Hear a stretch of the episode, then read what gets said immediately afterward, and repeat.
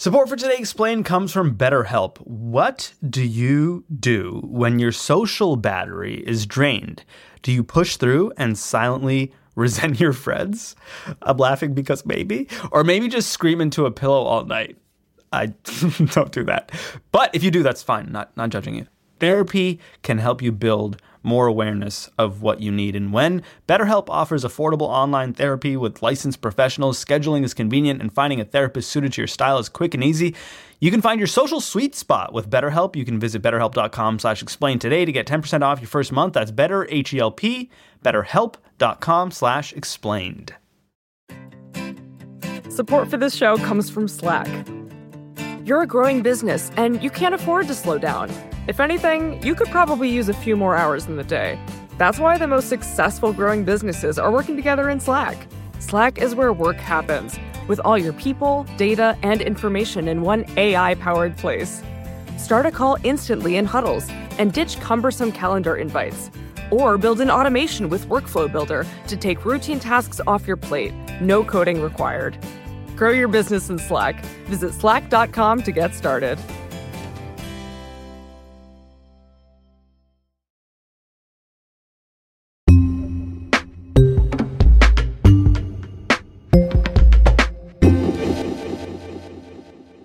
On Tuesday, a man named Muhammad Abdul Aziz filed a lawsuit against New York State. He's seeking at least $20 million in damages after being, quote, unjustly branded as a convicted murderer. The man he was unjustly accused of murdering? Malcolm X. Now, if you're like, Malcolm X, wasn't he assassinated like almost 60 years ago? Yes, but there have been a lot of developments lately, including this year, and a guy named Abdur Rahman Muhammad I'm a historian and a journalist. has kinda been right in the middle of them. There's been a renewed interest generated in this history as a result of a groundbreaking documentary that came out in the fall of 2019 called Who Killed Malcolm X? Malcolm's death never sat right with me. The investigation was a failure. Asking who's guilty is a dangerous question to ask. What is the real story? It's in the history book. Leave it there. Leave it alone. And unlike previous documentaries in, in years gone by, this particular documentary actually answered that question, pointing to an actual person. Yes, that is something that has been floating around that Al Mustafa Shabazz, uh, known as William Bradley, was the shotgun man that uh, that took Malcolm that took Malcolm out. And I think it's because of that documentary that folks uh, are, are talking about this again. And what's important here is that in addition to pointing to an actual person, it also pointed to some wrongful convictions. Well, that's exactly right. The documentary caused the district attorney of Manhattan, Cyrus Vance Jr., to reinvestigate the assassination of Malcolm X, to completely open up the file once again. Muhammad Aziz and Khalil Islam always maintained their innocence in the 1965 assassination of Malcolm X. Now, after 55 years, their convictions will be vacated after a two year investigation led by the Manhattan District Attorney found prosecutors, the FBI, and police withheld critical information that should have cleared their names. And a month ago, almost to the day, they're exonerated. I apologize on behalf of our nation's law enforcement for this decades long injustice, which has eroded public faith in institutions that are designed to guarantee equal protection of the law. I know you're very close to this story between the wrongful convictions, the exonerations, now this lawsuit this week. What what does this story sort of tell us more broadly about our criminal justice system and about this country? Well, it tells us that it's far too easy to convict a black person in America in the criminal justice system.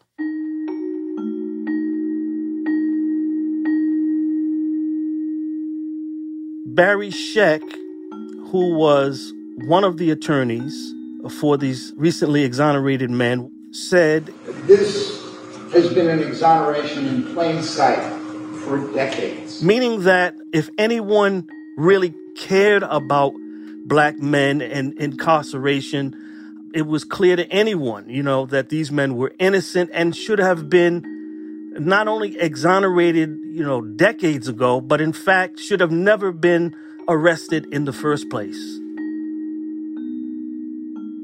Well, let's go back to when they were arrested. Let's go back to February 1965. What was going on in the days before Malcolm X's assassination? He was receiving numerous death threats on the morning of February 14th, 1965. His home was firebombed in Queens. We had received several threats that his life was in danger, and everyone took it lightly and said that he was talking out of his mind, that it didn't happen. And the police and the press, when the house was bombed, they were very unfair to us saying that my husband had bombed his own house, which was very ridiculous. It was common knowledge that he was being hounded and hunted by members of the Nation of Islam in every city he went to speak. So his life was under threat, and there was peril around every corner for Malcolm X at that time, and the handwriting was on the wall of what was going to happen.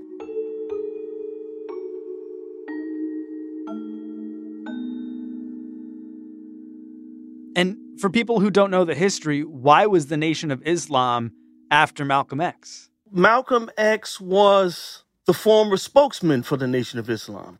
He was a beloved figure in the Nation of Islam until he wasn't. Malcolm is lust for power, a lust for television and the press, until he will do anything uh, to get himself out in the open. He began to see the contradictions in the movement the kind of moral failings of the leader, Elijah Muhammad, who was presented to the following as something of a prophet or messenger of God, a divine figure.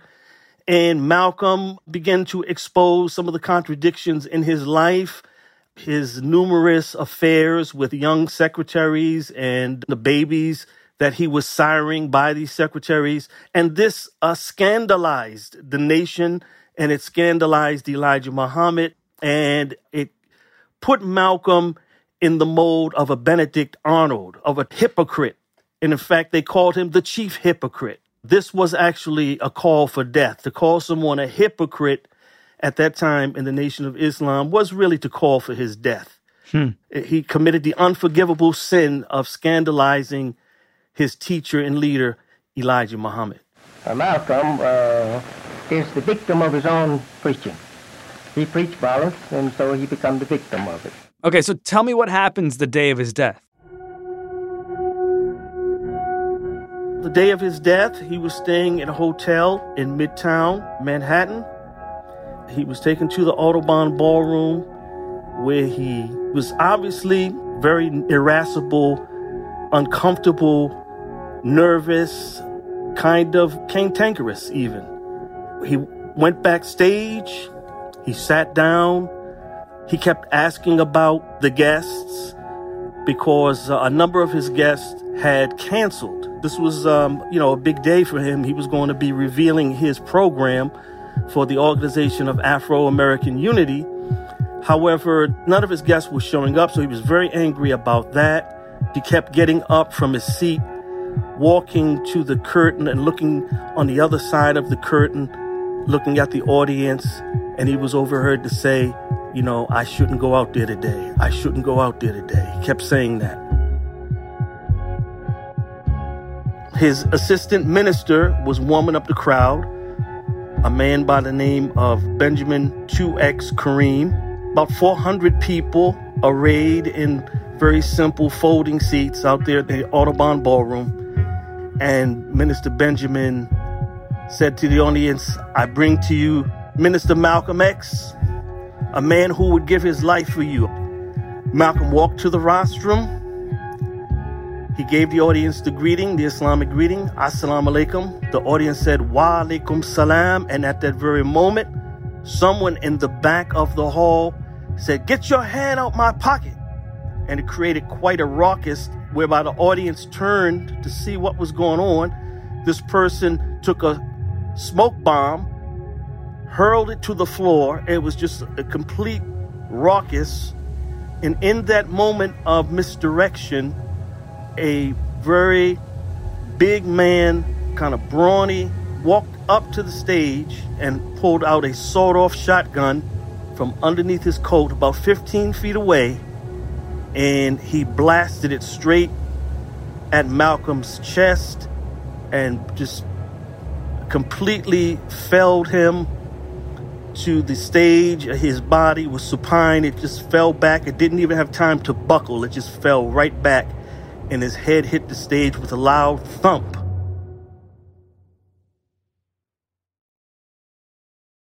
The crowd started screaming and going berserk.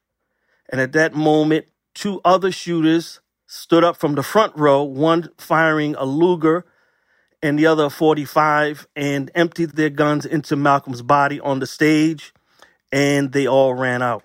He had a small pulse, but slowly the pulse disappeared and he, he passed away on the stage there. What does the investigation into the assassination of Malcolm X look like? To me, it doesn't look like it was that serious, that detailed, that meticulous. It was wrapped up in a couple hours. And later that evening, in that very ballroom, there was a, a dance that was held about seven o'clock that night. I'm sorry. In in the same place Malcolm X was assassinated, they held a dance a few hours later? Right there in the Audubon Ballroom, in the very spot where he was assassinated, there was a dance around seven o'clock that evening. There really wasn't much physical evidence, to be quite honest with you. And this is what makes this case so uh, problematic. The convictions of the assassins in 1966, all three of them was based on eyewitness testimony. Mm. There was no physical evidence whatsoever linking them to the crime. They arrested at the scene a man named Talmadge Hayer. He was shot in the leg as he was fleeing by one of Malcolm's security detail. About five days later, Muhammad Abdulaziz, who at that time was known as Norman 3X Butler, he was arrested at his home in the Bronx. And then on March 3rd, Khalil Islam, known at that time as Thomas 15X Johnson, he was arrested at his home. They weren't even at the scene. They were identified by who we'd like to know, and that is some of the questions that we still like to get some answers to.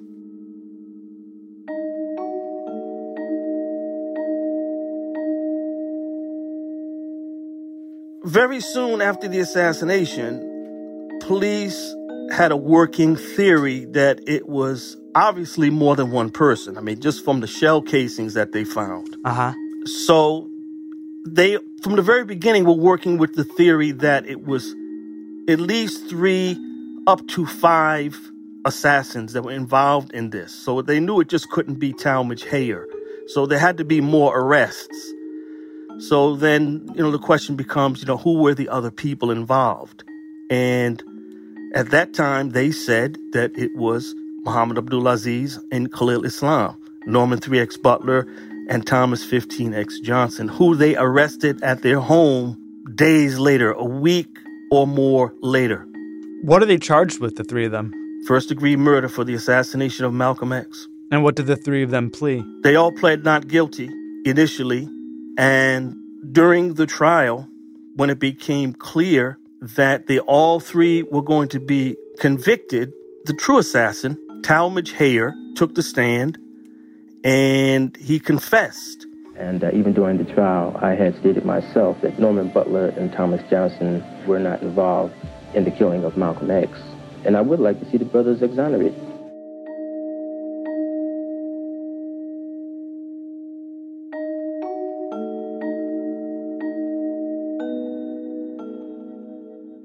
He thought in the beginning of the trial that his two co defendants would be cut loose, that it would be obvious to anyone that they had nothing to do with it. He knew his role, he did not know these men.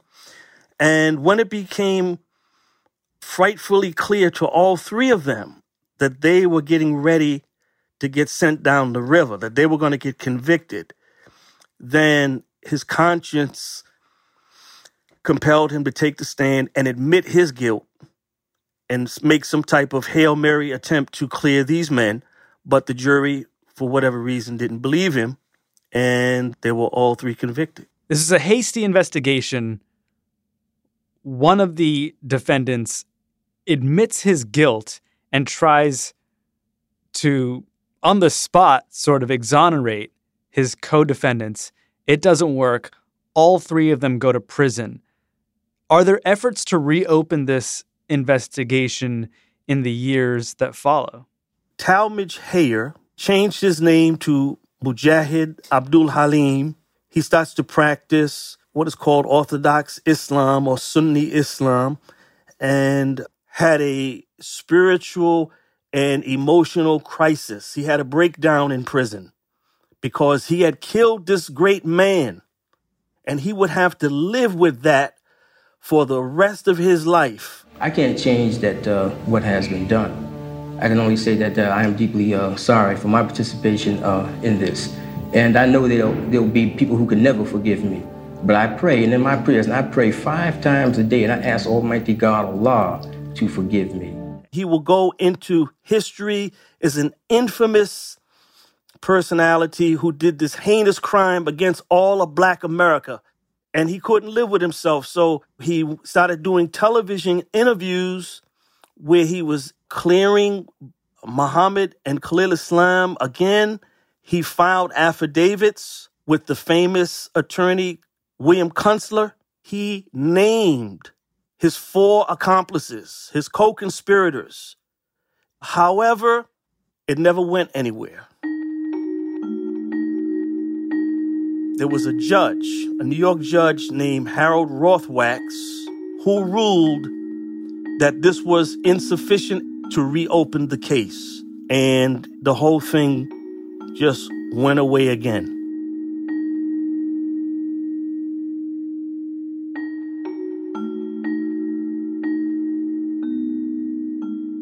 Abdur Rahman Muhammad on who really did kill Malcolm X in a minute on Today Explained.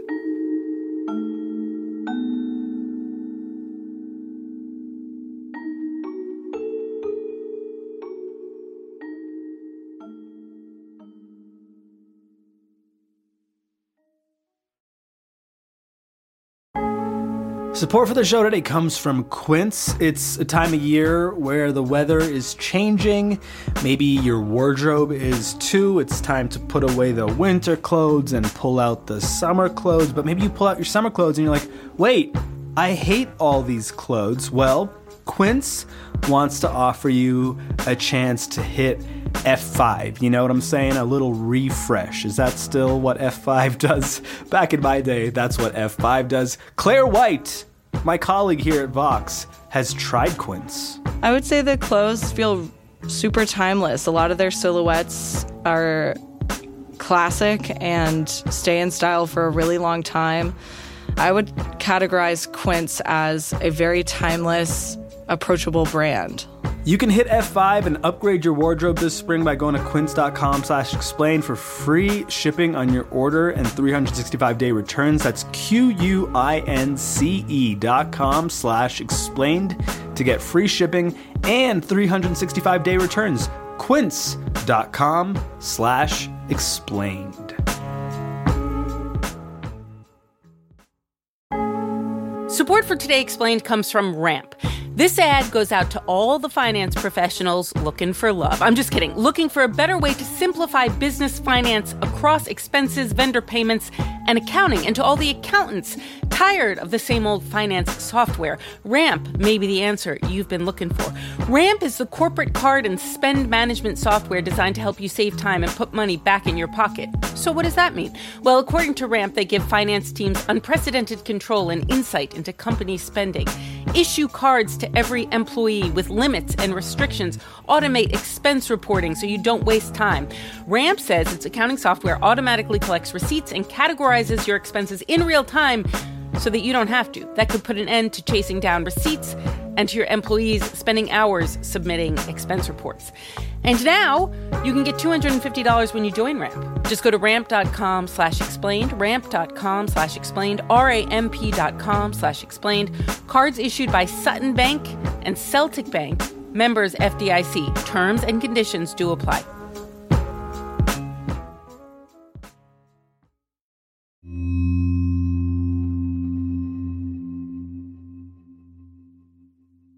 All right, Mr. Muhammad, before we broke for the break, you said that despite one of Malcolm X's murderers taking responsibility, clearing these two other men, Muhammad Abdul Aziz and Khalil Islam, a New York judge says, tough, not enough to reopen the case.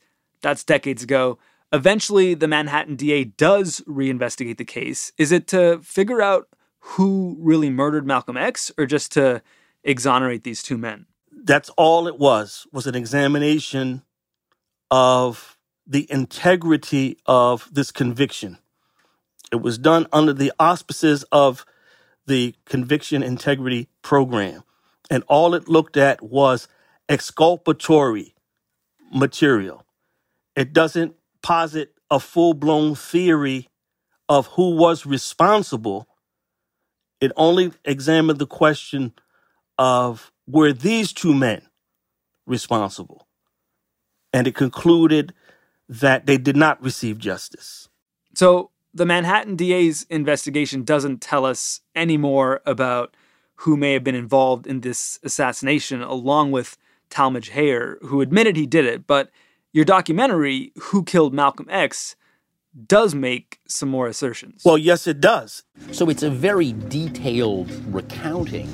They say he is a Negro male, age 28 six feet two inches, 200 pounds, heavy build, dark complexion, wearing gray coat, and believed to be assailant who used shotgun. There's a man in the story. His name is Leon 4X Ameer. He was a trusted associate of Malcolm, right? Well, it comes to find out that Leon 4X Ameer turned out to be an FBI informant.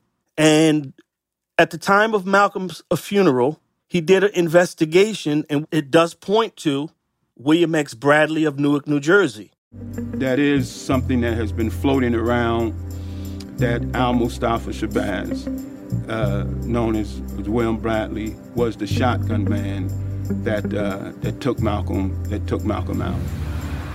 He was a lieutenant in that community. He was the lieutenant of the mosque, and this was this is actually in the FBI documents.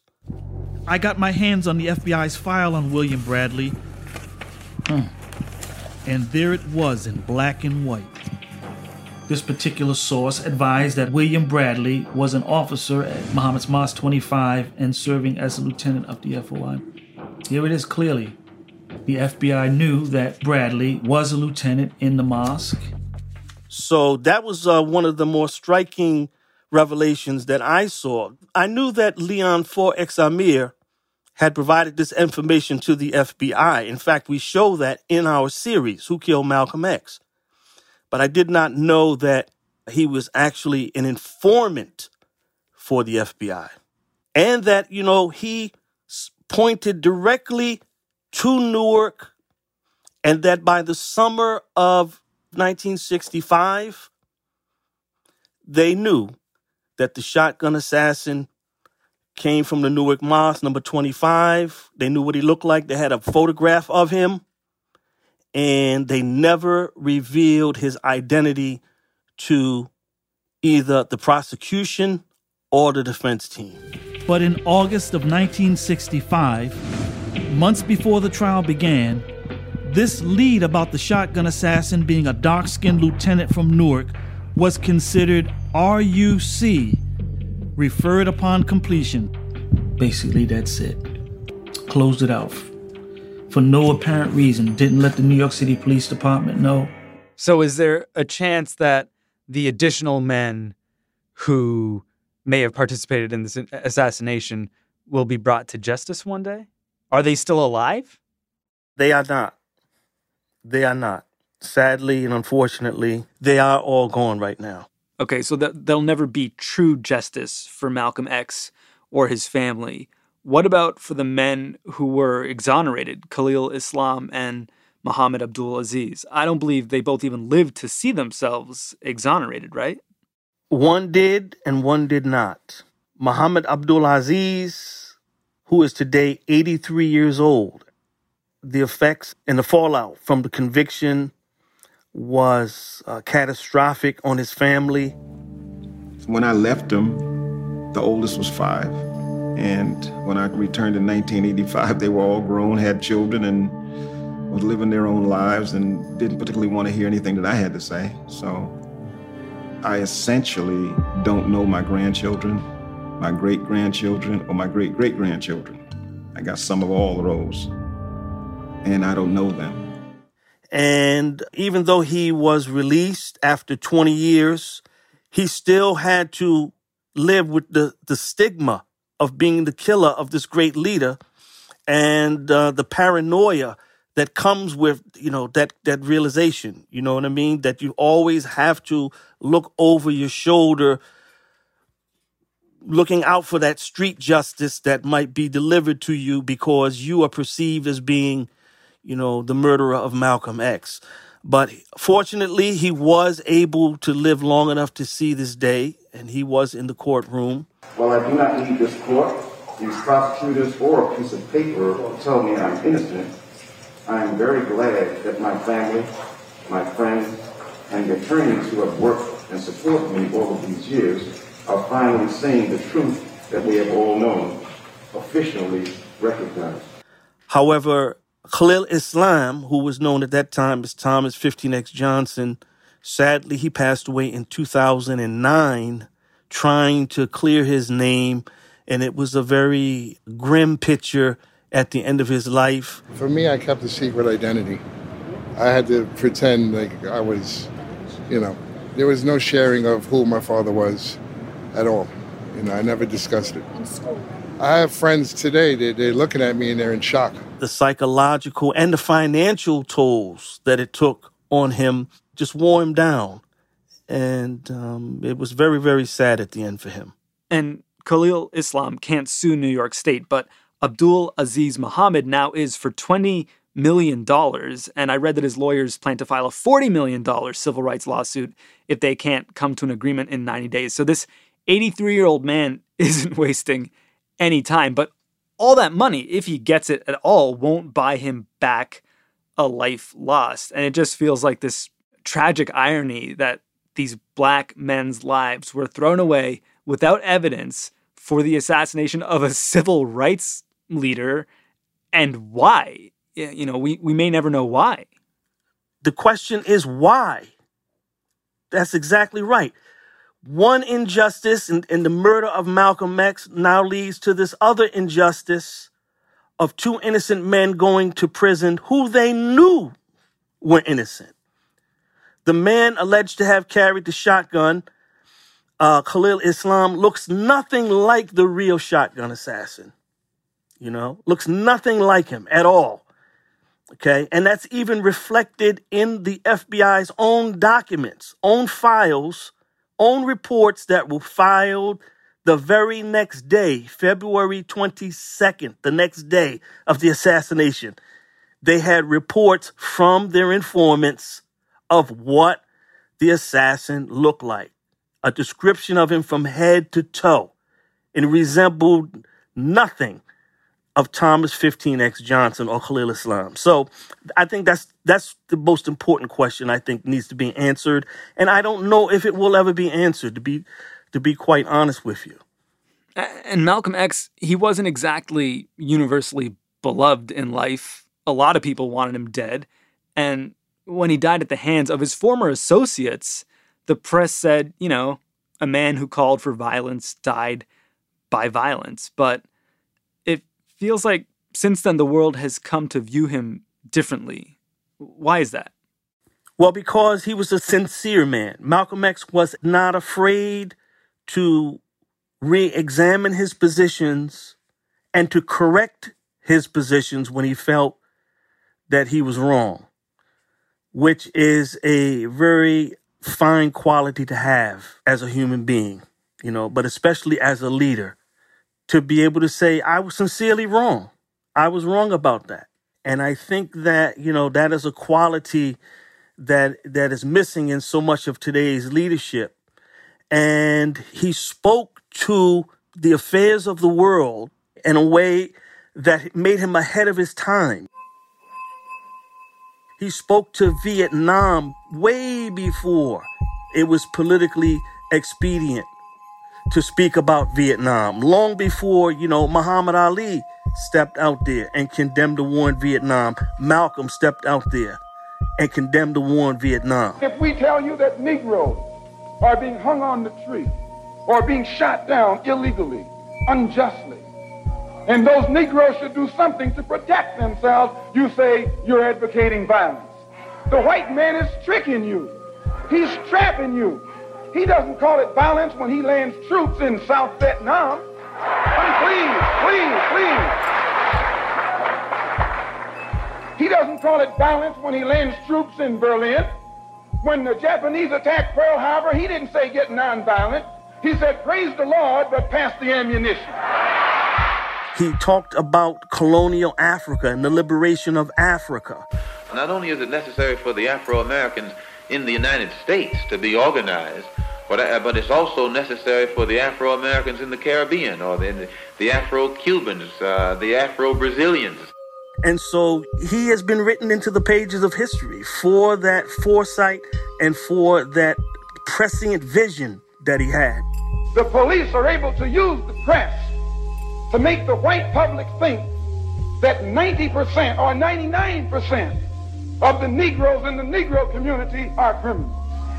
And once the white public is convinced that most of the Negro community is a criminal element, then this automatically paves the way for the police to move into the Negro community, exercising Gestapo tactics, stopping any black man who is in the, on, on the sidewalk, whether he is guilty or whether he is innocent, whether he is well dressed or whether he is poorly dressed whether he is educated or whether he is dumb, whether he's a Christian or whether he's a Muslim, as long as he is black and a member of the Negro community, the white public thinks that the white policeman is justified in going in there and trampling on that man's civil rights and on that man's human rights.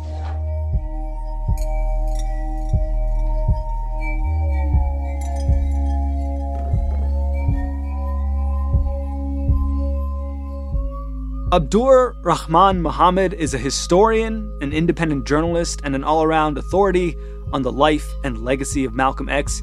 You can watch his investigation into the assassination on Netflix. The series is called Who Killed Malcolm X. The film was directed by Rachel Dretzin and Phil Bertelsen. Thanks to each of them for letting us use excerpts of the series on today's show, which was produced by Hadi Mawagdi edited by Matthew Collette, engineered by Paul Mounsey, and fact checked by Halima Shah and Laura Bullard. The rest of the team at Today Explained includes Will Reed, Miles Bryan, and Victoria Chamberlain. Lots of help this week from Christian Ayala and Jillian Weinberger. Amina Al Sadi is our supervising producer. Liz Kelly Nelson is the Veep of Vox Audio. We use music from Breakmaster Cylinder and Noam Hassenfeld too.